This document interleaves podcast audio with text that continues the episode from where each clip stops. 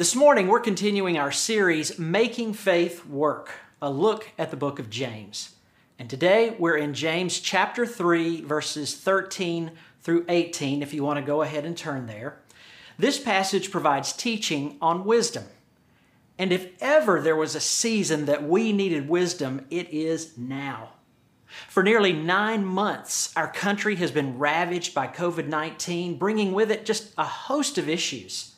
Scientists and medical professionals need wisdom about dealing with the virus itself. The, the, general public needs wisdom about social norms. Our government leaders need wisdom about policies and the economy, and, and that's just stuff related to the virus. There's also an election just around the corner, and each of us need wisdom about how to vote. We've got cultural unrest and divisions, our own family and interpersonal issues, and on and on the list goes. We need wisdom. Now, while I doubt anyone would dispute that point, in order to have wisdom, there are three important questions we need to answer. First of all, what is wisdom exactly? That word gets tossed around a lot, but what do we mean by wisdom?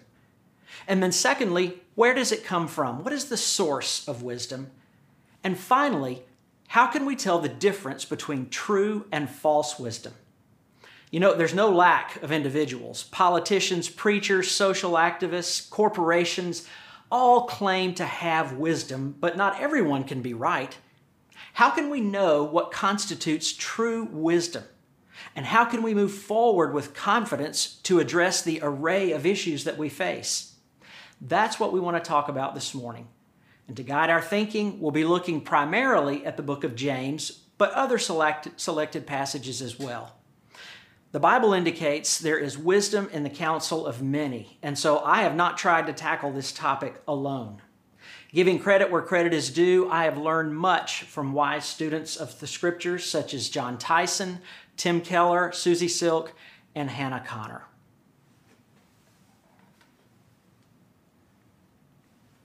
From James chapter 3, beginning in verse 13. Who is wise and understanding among you?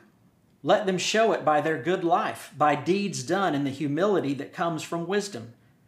But if you harbor bitter envy and selfish ambition in your hearts, do not boast about it or deny the truth. Such wisdom does not come down from heaven, but is earthly, unspiritual, demonic. For where you have envy and selfish ambition, there you find disorder and every evil practice. But the wisdom that comes from heaven is first of all pure, then peace loving, considerate, submissive, full of mercy and good fruit, impartial and sincere. Peacemakers who sow in peace reap a harvest of righteousness. Let's pray together. Father, we give you thanks for this day and the opportunity that we have now to study your word. We pray that your Holy Spirit would come just as you promised to be our teacher and to guide us into all truth. It's in Jesus' name that we pray. Amen. So, first of all, what is wisdom? Well, from the book of Proverbs, Tim Keller identifies three necessary components of wisdom and how they work together. First of all, is understanding, that is, knowing how things really are. And then, secondly, there is insight, knowing how things work. And then, thirdly, there is discretion, knowing what I'm going to do about it. So, let me give you an example from my life that I think illustrates well how these three components come together to make wisdom. When I was in the fourth grade, our class had a brand new teacher, Ms. Gordon. She was sweet and kind and meant so well, but had no idea whatsoever about how to control a classroom. Within a week of the first day, it was utter and complete chaos. The inmates were truly running the asylum. That Friday, she left the class crying, and we had the run of the place, or so we thought. I can remember standing at the front of the room ready to throw a chalkboard eraser when things went deathly quiet. And when I looked to my left, there at the door stood Mrs. Hardy, the most feared teacher in the whole school. And with 30 years teaching experience, she had wisdom. Number one, she understood the situation immediately. Number two, she had plenty of insight about how things are supposed to work in a classroom. And number three, she knew exactly what to do about it, starting with me and my backside. Order was restored within 30 seconds. Wisdom is the ability to know what's actually going on, how things should be, and what action needs to be taken. Can you imagine how different our lives would be if we could do those three things in any given situation? Our ability to deal with most any area of life would be dramatically improved. The good news is we can have that wisdom, but first of all, we need to know where to find it. So, what is the source of wisdom? Where do we need to look in order to find it? In our search for wisdom, the first thing to understand is that we will never find it within ourselves. The scriptures are clear that we are sinful creatures and our ability to think and act wisely is broken. So, where shall we look? Well, in Job 28 is a beautiful poem which makes clear the answer to this question.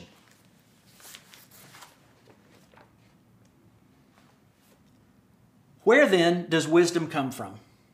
Where does understanding dwell? It is hidden from the eyes of every living thing, concealed even from the birds in the sky. Destruction and death say only a rumor of it has reached our ears. God understands the way to it, and He alone knows where it dwells. For He views the ends of the earth and sees everything under the heavens. When He established the force of the wind and measured out the waters, when he had made a decree for the rain and a path for the thunderstorm, then he looked at wisdom and appraised it. He confirmed it and tested it. And he said to the human race, The fear of the Lord, that is wisdom, and to shun evil is understanding. The scriptures are clear that only God knows where wisdom dwells, and only He can provide it for us. And yet, most of us tend to leave God as a last resort. It's only after we have exhausted every other possible source that we begin to consider that He just might have something to say about the matter. As I mentioned at the beginning of the message, we are in a season in which we desperately need wisdom, particularly regarding the future of our country. And so I want to ask you something. As you have sought wisdom regarding the big issues of our time, where have you looked for that wisdom? What has been your go to source? The various news channels? The politicians and pundits? The conventional wisdom around the water cooler or up in the stands at your kid's ball game?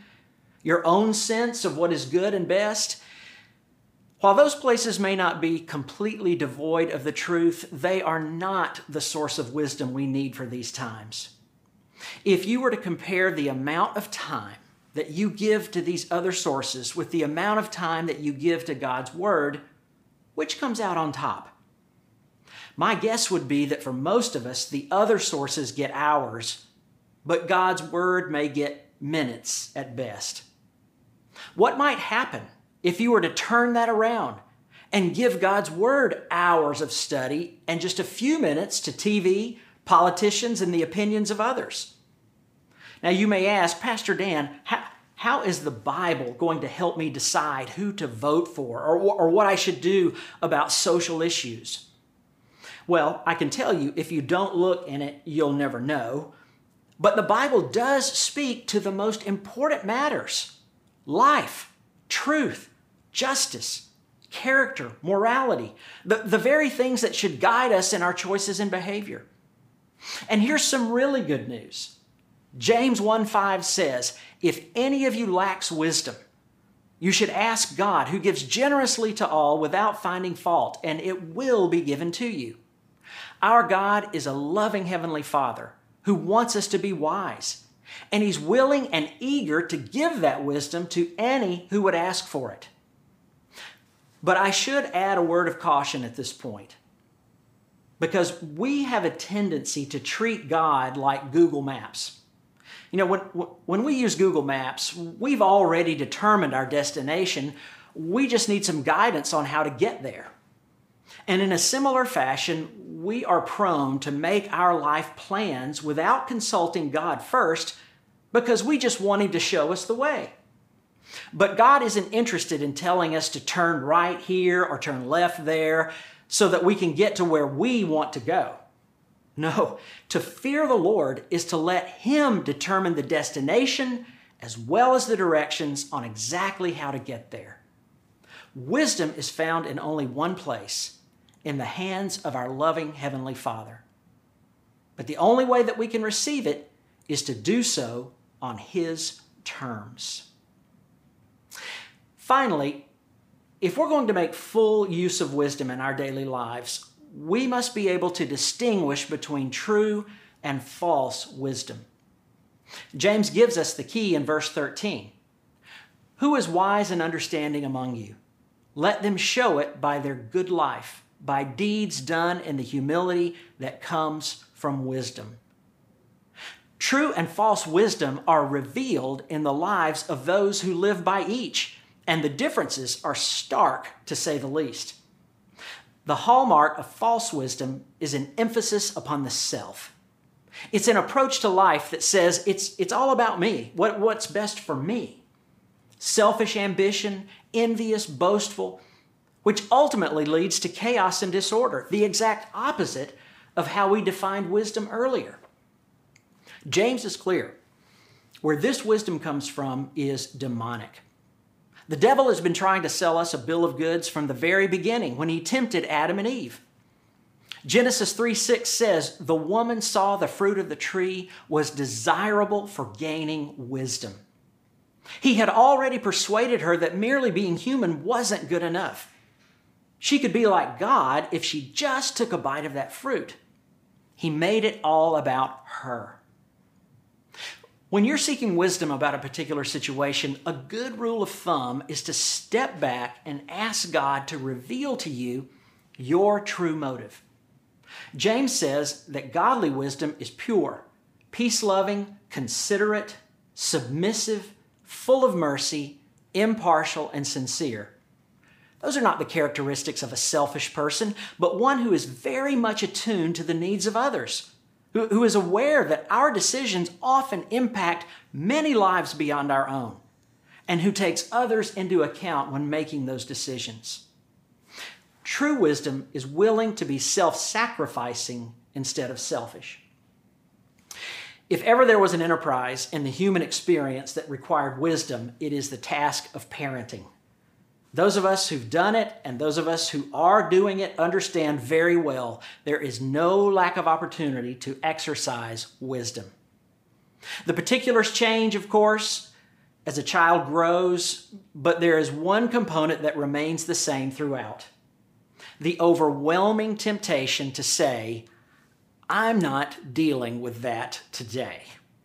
Whether it's a two year old pitching a fit or a disrespectful 16 year old, all of us know what it's like to be completely over it to the point that we don't even want to begin addressing it.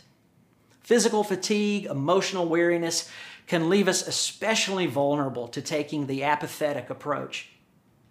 But of course, we know deep down inside that is not the way of wisdom. Why? Because it is a fundamentally selfish approach on our part. In the moment, our primary concern is our comfort, our well being, our sense of peace. But those things are not what is best for the child because they will ultimately lead to disorder and chaos. The very essence of parental wisdom has little to do with the child and everything to do with us. Will we be considerate enough of our child and submissive enough to the Lord to do what is right, inconvenient though it may be, or will we take the way of false wisdom, making it all about me? Now, this is neither a sermon on marriage or parenting specifically, but let me pull off to the side of the road for just a moment and address each of those quickly. Husbands, listen to your wives. You know they are much better at this than you are. In the words of the Jedi Master Yoda, you must unlearn what you have learned. You know that your wife's ability to do the difficult thing exceeds yours, especially where the children are concerned. So humble yourself and be willing to learn the way of wisdom. If the year 2020 has taught us anything, it's how desperately we need wisdom. We can slide so easily into a sense of false security, just sure that we can handle most any situation that comes along. And I suppose in that respect, one could say 2020 has the potential to be very good for us. It has the potential to remind us that we do not have all wisdom. It has the potential to drive us to our knees, reminding us where wisdom is found and what true wisdom really looks like. And so I'd like for us to close our time together in a time of prayer, giving God an opportunity to search our hearts, to reveal to us where we have failed to seek His wisdom and we have looked to other sources outside or even within. Confess these before the Lord, repent of them, and as a church together, let's cry out to Him for the wisdom that only He can provide. Will, you pray with me now?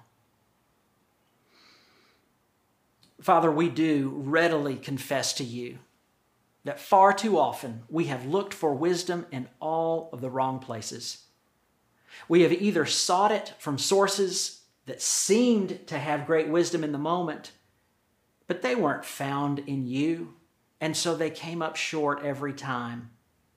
Or in some cases, we were proud enough to think that we had wisdom. Oh God, would you please forgive us? Forgive us for our arrogance and our disobedience. Humble us, we pray. Give us hearts that hunger to know you and your wisdom, for we confess that you are the source of all true wisdom, and we stand desperately in need of it especially in these days. Lord, we need wisdom to be the men and women, the Christ followers that you've called us to be, so that we might be salt and light in our society. Lord, would you forgive us? And would you then pour out a mighty blessing of your wisdom as we diligently seek your face? And we ask it all in Jesus' name. Amen.